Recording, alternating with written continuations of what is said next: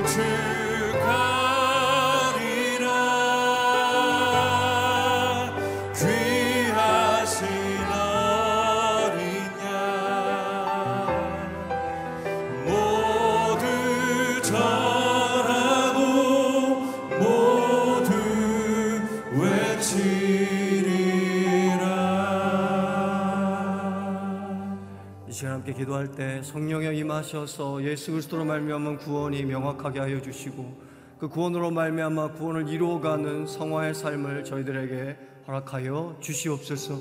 우리 함께 기도하시겠습니다.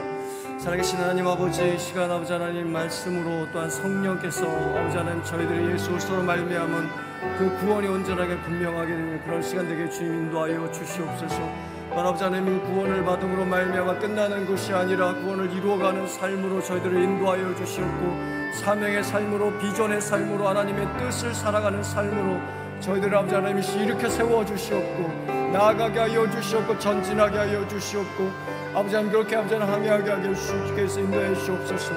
성령의 아버지 하나님 사도행전의 성령님 아버지 하소서 아버지 하나님 저희들에게 아버지 하나님 시원자 임하셔서 아버지 하나님 수천 년 전에 사도행전에서 끝나는 것이 아니라 지금 이 땅 가운데 이 시간 가운데 이 시대 가운데 성령의 역사를 아버지 하나님 저희들이 온전하게 아버지 하나님 수 체험하고 경험하며 나아가는 그런 귀한 은혜를 베풀어 주시길 간절히 기도합니다. 그리스도로 말미암은 구원이 아버지 하나님 구원 받음으로 끝나는 것이 아니라 구원을 이루어가는 삶으로 성령께서 인도하시는 걸 보니 아버지 하나님 저희들이 아버지 하나님 이 그런 성령의 역사로 말미암아 구원을 이루어가는 귀한 은혜를 베풀어 주옵소서. 아버지 하나님 예수 그리스도로 말미암아 그 구원의 감사가 그 구원의 감격이 그 구원의, 감, 구원의 감동이 이 시간 다시금 아버지 하나님이 회복되게 하여 주시고 아버지 하나님이 구원받음으로 말미암아 구원받은 그 자들 아버지 하나님 구원을 이루어가는 그런 귀한을 베풀어 주시길 간절히 기도합니다.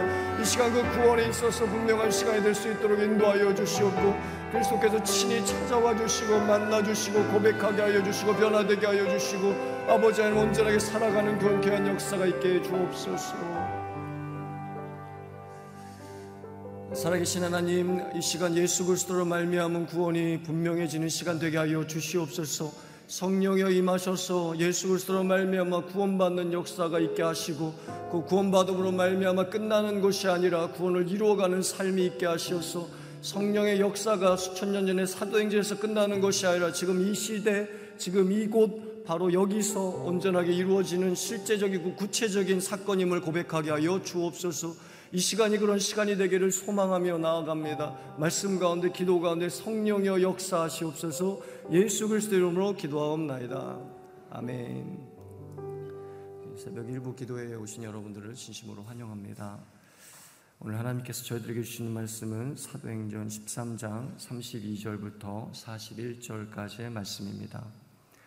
사도행전 13장 32절부터 교독하시겠습니다. 우리도 여러분에게 하나님께서 우리 조상들에게 약속하신 좋은 소식을 전하고자 합니다. 하나님께서는 예수를 살리심으로써 그들의 자손인 우리에게 그 약속이 이루어지게 하셨습니다. 이것은 시편 2편에 기록된 것과 같습니다. 너는 내 아들이다. 오늘 내가 너를 낳았다. 하나님께서는 죽은 사람들 가운데서 예수를 다시 살리시고 썩지 않게 하셨는데 이것은 내가 다윗에게 약속한 거룩하고 확실한 복을 너에게 줄 것이다 라고 말씀하셨던 것입니다. 또 다른 시편에도 기록되어 있습니다. 주께서는 주의 거룩하신 분을 썩게 내버려 두지 않으실 것입니다. 다윗은 한평생 하나님의 뜻을 잘 받들다 결국 잠들어 자기 조상들과 함께 묻혔고 그 시체는 썩고 말았습니다. 그러나 하나님께서 죽은 사람들 가운데서 살리신 분 썩지 않으셨습니다. 그러므로 내 형제들이여 예수를 통해 죄 용서를 받을 수 있다는 소식이 여러분에게 선포되고 있음을 알기 바랍니다. 여러분이 모세의 율법으로는 의롭게 될 수 없었던 모든 것에서도 예수를 믿는 사람은 누구나 의롭다고 인정을 받게 되는 것입니다. 그러므로 예언자들이 말한 것이 여러분에게 일어나지 않도록 조심하십시오. 보라 너희 비웃는 사람들아 너희는 놀라고 망하라 내가 너희 시대에 한 가지 일을 행하겠다 누군가 그 일을 너희에게 전해준다 해도 너희가 믿지 않을 것이다 아멘 이기우 목사님 나오셔서 하나님 말씀 전하시겠습니다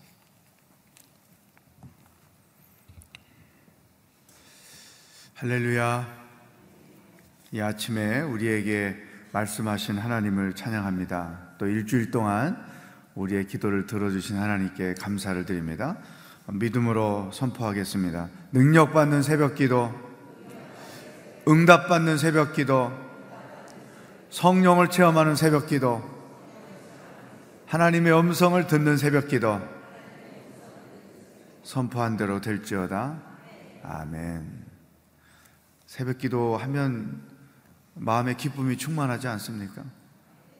기도하고 집에까지 가는 그 시간에 얼마나 마음의 평강이 있는지 이 새벽 기도를 하신 분들만 알 수 있는 일종의 기도의 맛이라고 할 수 있을 것입니다. 어, 하나님의 인도를 받고 산다는 것 이것은 굉장히 중요하죠. 크리스천들에게 어, 엄청난 주제이죠. 왜냐하면 우리 인생을 내 마음대로 내 뜻대로 사는 게 아니고 그분의 뜻을 따라 그분의 인도를 받으며 사는 것이기 때문에 그렇죠. 그런데 성령님은 어떻게 우리를 인도하시는가? 그 가장 성령의 인도하심의 대표적인 것이 말씀이에요. 우리가 왜 말씀을 묵상하고 그 말씀에 귀를 기울이고 그 말씀을 따라 사는 것이 중요하냐? 성령께서 말씀을 통해서 우리를 인도하시기 때문에. 그러니까 기도만 하면 안 돼요. 기도하고 말씀 묵상이 같이 있어야 되는 거죠. 그래야 기도를 해도 하나님의 뜻에 합당한 기도를 할 수 있죠. 우리가 아무리 기도를 많이 해도 응답을 받지 못하는 경우는 자기 욕심, 자기 뜻을 구하는 게 많을 때죠. 우리의 기도의 근거도 하나님의 말씀에 있어야 하는 것이죠. 응답받는 것도 말씀과 관련이 있고 어, 중요한 인생의 여정 가운데 성령의 인도함을 받는 것도 말씀과 관련이 있는 거죠.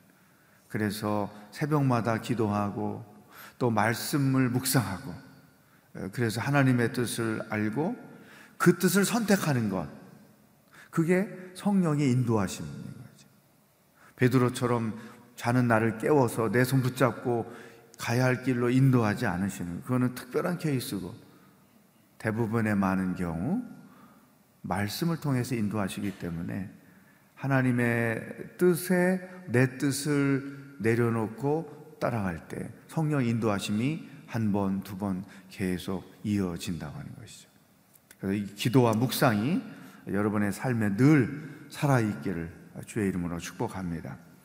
자, 사도 바울이 1차 선교 여행을 떠나서 키프로스 섬, 1차 방문지였던 키프로스 섬에서 이제 서기오 총독을 어, 구원하는 열매가 있었습니다. 다시 이제 두 번째 활동지인 버가라는 곳에 와서 회당에서 말씀을 전할 기회를 얻게 돼서 이제 이스라엘의 역사를 통해서 어, 예수님을 소개하는 장면을 어제 오늘 우리가 계속 보고 있습니다. 이 바울의 그 설교 핵심이 무엇이냐? 예수 그리스도의 십자가와 부활이다. 이게 복음이죠. 우리 신앙의 중심이죠. 어, 기독교는 이 십자가 신앙과 부활 신앙이 중심인 거예요. 이 두 가지 중에 어떤 것 하나만 없어도 온전한 신앙이 될 수가 없다. 오늘 32절 본문부터는 사도 바울이 1차적으로 회당에 모여 있는 사람들이 유대인이기 때문에 그들은 이미 구약 성경에 대해서 잘 알고 있어요. 그러니까 역사를 잘 알고 있으니까 역사를 통해서 복음을 접근하는 방법을 썼고 또 그들이 잘 알고 있고 그들이 좋아하고 있고 그들이 본받기를 원하는 다윗이라는 인물 지금도 어, 유태 사회는 다윗의 별이 굉장히 중요하잖아요. 왜냐하면 메시아가 다윗의 후손에게서 올 것이다라는 이 약속의 말씀을 그들이 알고 있기 때문에 다윗을 굉장히 소중히 여기는 거죠. 그러니까 유대인 모두가 다 좋아하고 있고 또 존경하고 있는 그 다윗이라는 인물을 통해서 예수 그리스도를 증거하고 있는 거죠.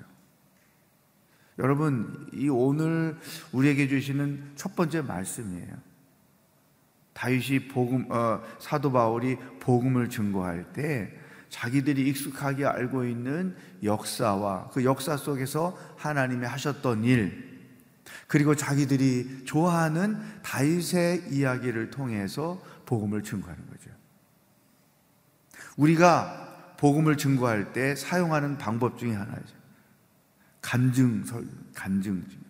하나님께서 어떻게 내 인생에 찾아오셨고, 그분을 통해서 내 인생이 어떻게 변화를 얻었고, 그분을 통해서 내 삶이 어떻게 풍성해졌는지, 그분으로 인하여 내 삶이 어떻게 복이 있는 인생이 되었는지.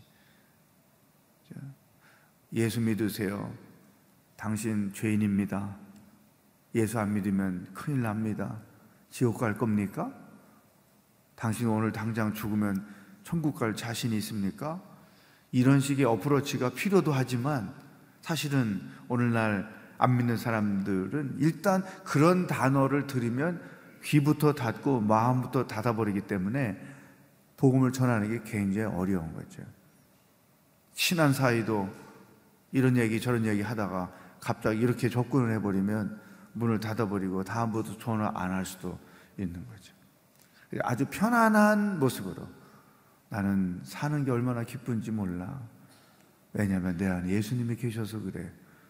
야, 예수 계시다고 뭐가 그렇게 기쁘냐?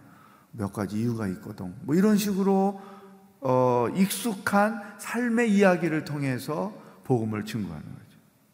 이 바울이 어디를 가도 사도행전 28장 계속 진행될 때 어디를 가든지 이 복음을 듣는 자들이 익숙한 이야기, 그들의 삶의 이야기죠.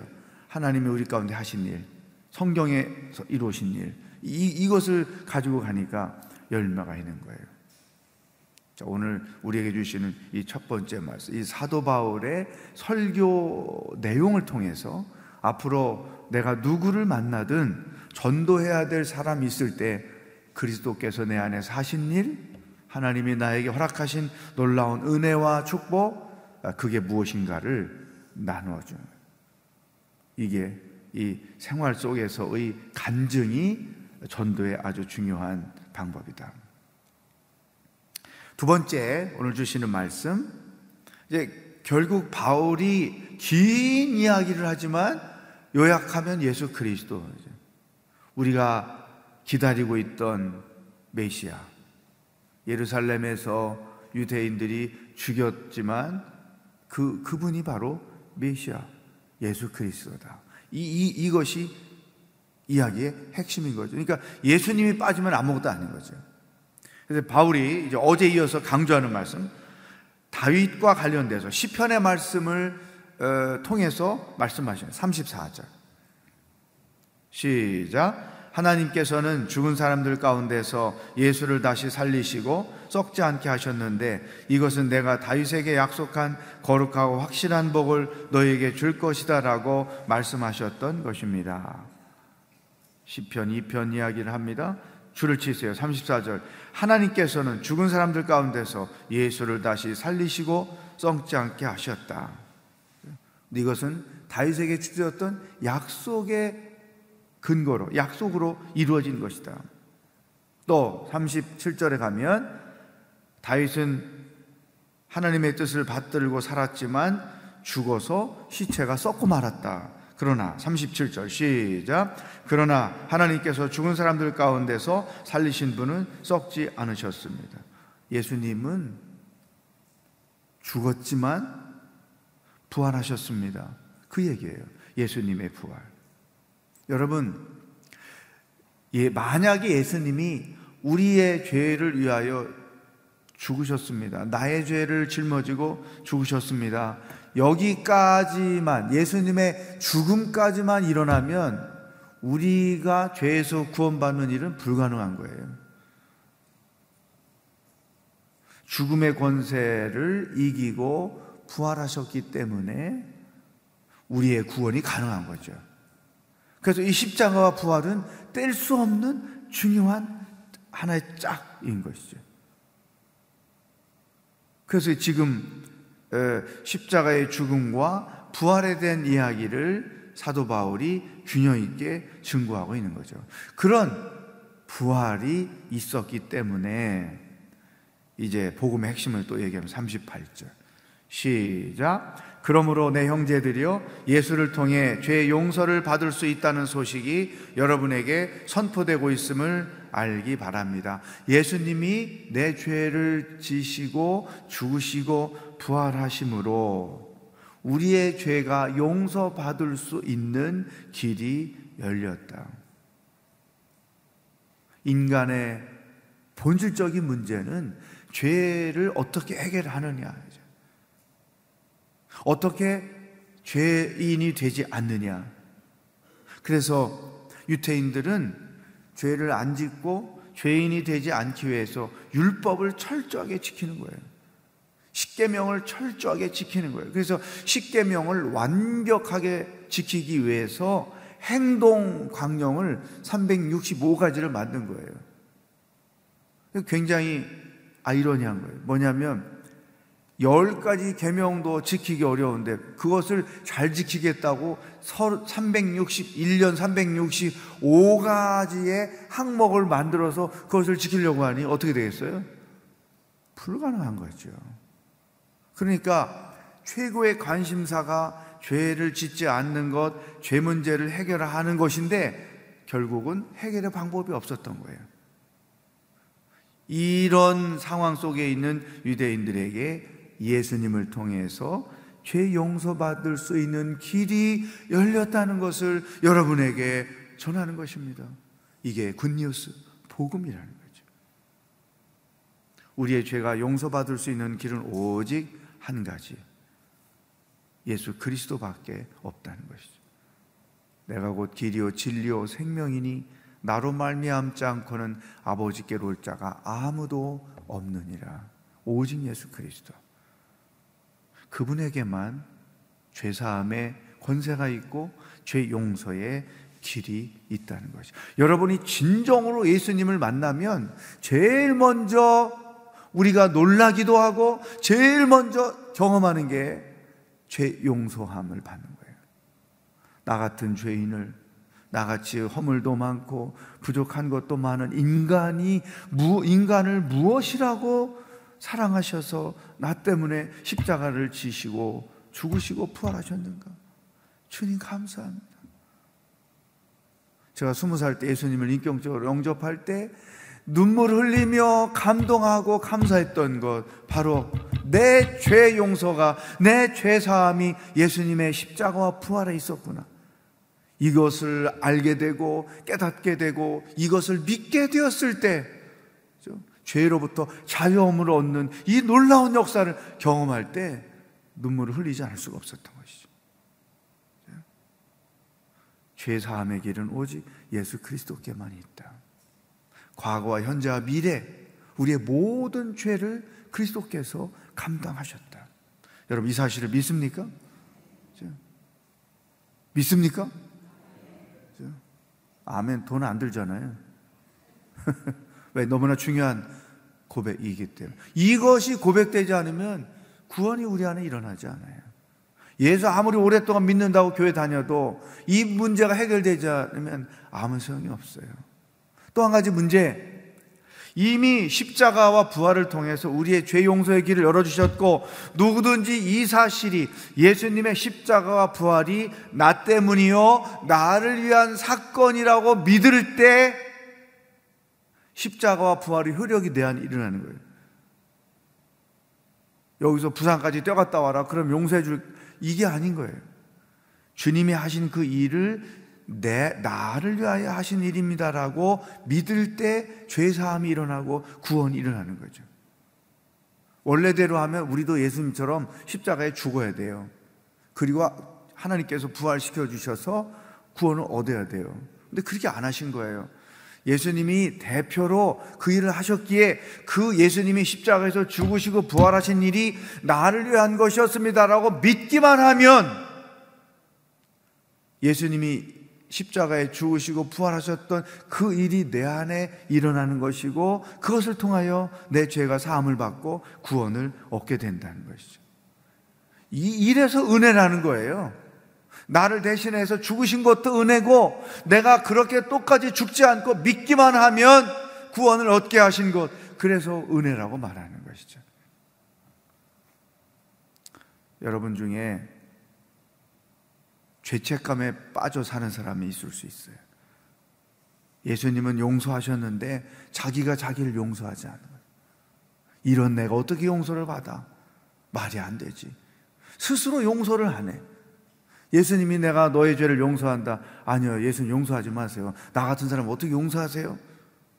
이런 사람이 있어요. No, no. 그리스도의 십자가와 부활 앞에 용서받지 못할 죄는 아무것도 없다. 39절 시작 여러분이 모세 율법으로는 의롭게 될 수 없었던 모든 것에도 예수를 믿는 사람 누구나 의롭다고 인정을 받게 되는 것입니다. 자, 죄 사함을 받고 의롭게 되고 이런 일이 동시에 일어나는 거예요. 의로워졌기 때문에 내가 구원을 받은 사람이 되는 거죠. 예수 그리스도께서 십자가에서 죽으시고 부활하심이 나를 위한 사건이었습니다. 그 사실을 내가 믿습니다. 라고 인격적으로 고백할 때 죄사함을 얻게 되고 구원을 얻게 되고 내가 의롭게 되는 거죠. 이 세 가지가 동시에 일어나는 거죠. 근데 사도 바울이 기가 막힌 것은 모세 율법으로는 의롭게 될 수 없었다. 모세 율법이 불완전한 게 아니고 사람이 불완전하기 때문에 율법을 완전히 지킬 수가 없어요. 그러니까 결코 우리가 의롭게 될 수 없었던 거예요. 그런데 이제는 율법을 행함으로 의롭게 되는 것이 아니라 예수 그리스도를 믿음으로 의롭게 되는 것입니다. 의롭게 되고 싶어서 지금 온갖 애를 쓰며 수고하며 그러나 부족하고 죄책감 가운데 있는 유태의 백성들에게 예수 그리스도가 우리의 죄를 사하여 주시고 예수 그리스도가 우리를 의롭게 만들어 줍니다. 이게 진짜 복음이었던 것이죠. 사랑하는 여러분, 이런 기독교 신앙의 가장 기본적이고 기초적인 것, 이 죄사함을 경험하고 내가 구원을 경험하고 의롭게 됨을 경험하는 것, 이게 기독교 신앙의 전부이면서 가장 기초인 거예요. 이것이 없으면 나머지 우리의 모든 활동은 교회 섬김 아무 소용이 없는 거예요. 근데 이런 죄사함과 구원과 의롭고 됨을 경험하는 것이 왜 중요하냐? 여기에 하나님의 은혜가 있고 하나님의 사랑이기 때문에. 이때 경험한 하나님의 은혜와 하나님의 사랑이 평생 내가 죽을 때까지 내 신앙의 중심이 되고 나 삶의 중심이 되는 그래서 은혜 아래 날마다 감사하며 살고 찬송하고 하나님의 사랑에 감동하며 사는 거예요. 우리가 찬송을 부를 때에도 그 찬송이 내 입에서 신앙 고백적으로 나오고 찬송에 깊이 있어지는 것은 내 은혜와 하나님의 사랑에 대한 감동이 있기 때문에 불러지는 거예요. 그렇지 않으면 입술의 노래밖에 안 되는 것이죠. 가장 크리스찬으로서의 삶의 질을 높여주고 크리스찬으로서의 삶의 깊이가 있고 크리스찬으로서의 삶이 풍성하게 해주는 것은 하나님의 은혜와 사랑이 내 마음에 늘 살아 있을 때만 가능한 거죠. 그런데 그 은혜와 사랑을 경험하게 해주는 게 죄사함과 구원과 의를 경험하는 거죠. 이것이 없으면 은혜도 없고 사랑도 없는 거죠. 사랑하는 여러분, 일상생활 속에서 나는 얼마나 그 은혜를 경험하고 있고 하나님의 사랑을 느끼고 있고 그래서 그 은혜와 사랑 때문에 찬송하고 있는가? 우리가 교회를 섬길 때 우리 오늘교회처럼 사역에 많은 이런 교회의 모든 사역자들이 정말로 기본적으로 가져야 될 태도가 뭐냐? 내가 능력이 있어서 교회가 나를 알아주어서 내가 교회를 섬기는 게 절대 아니에요. 주님께 받은 은혜가 너무 크고 주님께 받은 사랑이 너무 크기 때문에 그 은혜와 사랑을 내가 어떻게 보답할고 그래서 교회를 섬기는 거예요. 그래서 하나님께서 맡기신 교회 사명을 감당하는 거예요. 이거가 무너지면 우리는 아무것도 아니죠. 내 마음의 은혜가 사라지고 내 마음에 하나님의 사랑이 사라지면 나는 아무것도 아닌 거죠. 여러분의 일생 죽을 때까지 이 은혜와 사랑이 살아있기를 축복합니다. 그것이 나를 그리스도인이 되게 만드는. 사도 바울도 평생 이 하나님의 은혜와 사랑에 머물러 살. 그래서 바울이 보내는 모든 편지의 앞에 문안 인사 속에 하나님의 은혜와 평강이 여러분 가운데 있기를 바랍니다. 자기의 신앙 고백적으로 그 문안 인사를 쓰는 거예요. 그래서 제가 제일 좋아하는 표현, 하나님의 은혜 아래 머물며 산다는 것. 이 표현을 정말 좋아해요. 평생 내가 하나님의 은혜 아래 머물며 살기를 원합니다. 저희 자식들 위해서 기도할 때도 하나님 내가 그렇게 살았던 것처럼 저희 두 아들도 평생 하나님의 은혜 안에 살게 하시고 그 하나님의 사랑 때문에 예배하며 하나님을 섬기며 살게 하여 주십시오. 이게 아버지로서의 늘 자녀를 위하여 하는 기도 것이죠.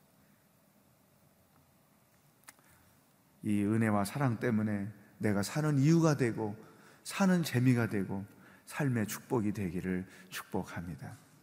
기도하겠습니다. 두 가지를 기도하겠어요. 오늘 첫 번째 주신 말씀. 하나님, 죄사함과 구원과 의인이 되게 하신 것. 하나님의 은혜와 사랑입니다. 평생 그 은혜와 사랑을 경험하며 살게 하시고 그 은혜와 사랑 때문에 하나님을 찬양하고 하나님을 섬기며 살게 하여 주시옵소서. 내일 주일입니다. 하루 종일 이곳에서 예배가 올려질 때 하나님 영광 받아주시고 예배에 참여하는 모든 성도들마다 하나님을 경험하게 하시고 또 예배를 섬기는 모든 자들마다 은혜와 사랑에 보답하는 믿음의 행위가 되게 하여 주시옵소서. 다 같이 기도하겠습니다. 하나님 아버지 감사합니다. 찬양합니다. 영광을 돌립니다. 오늘도 어떻게 하루를 살아야 될지 우리들에게 말씀해 주시니 감사합니다.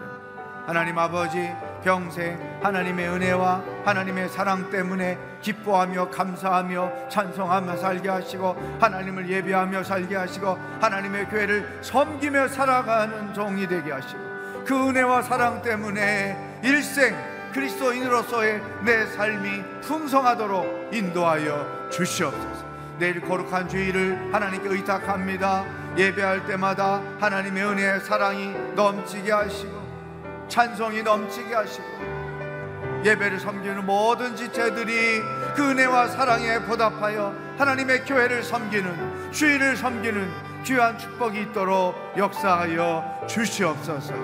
할렐루야. 하나님 아버지 남은 인생 죽을 때까지 하나님의 은혜와 사랑 가운데 거하기를 원합니다.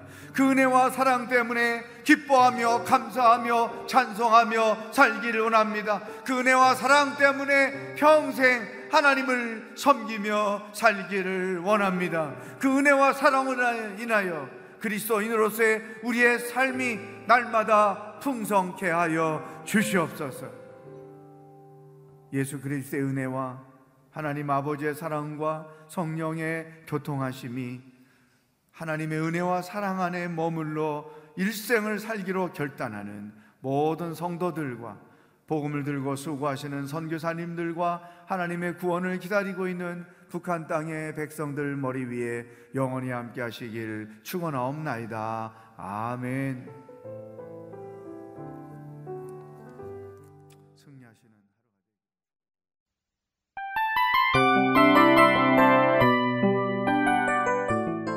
이 프로그램은 청취자 여러분의 소중한 후원으로 제작됩니다.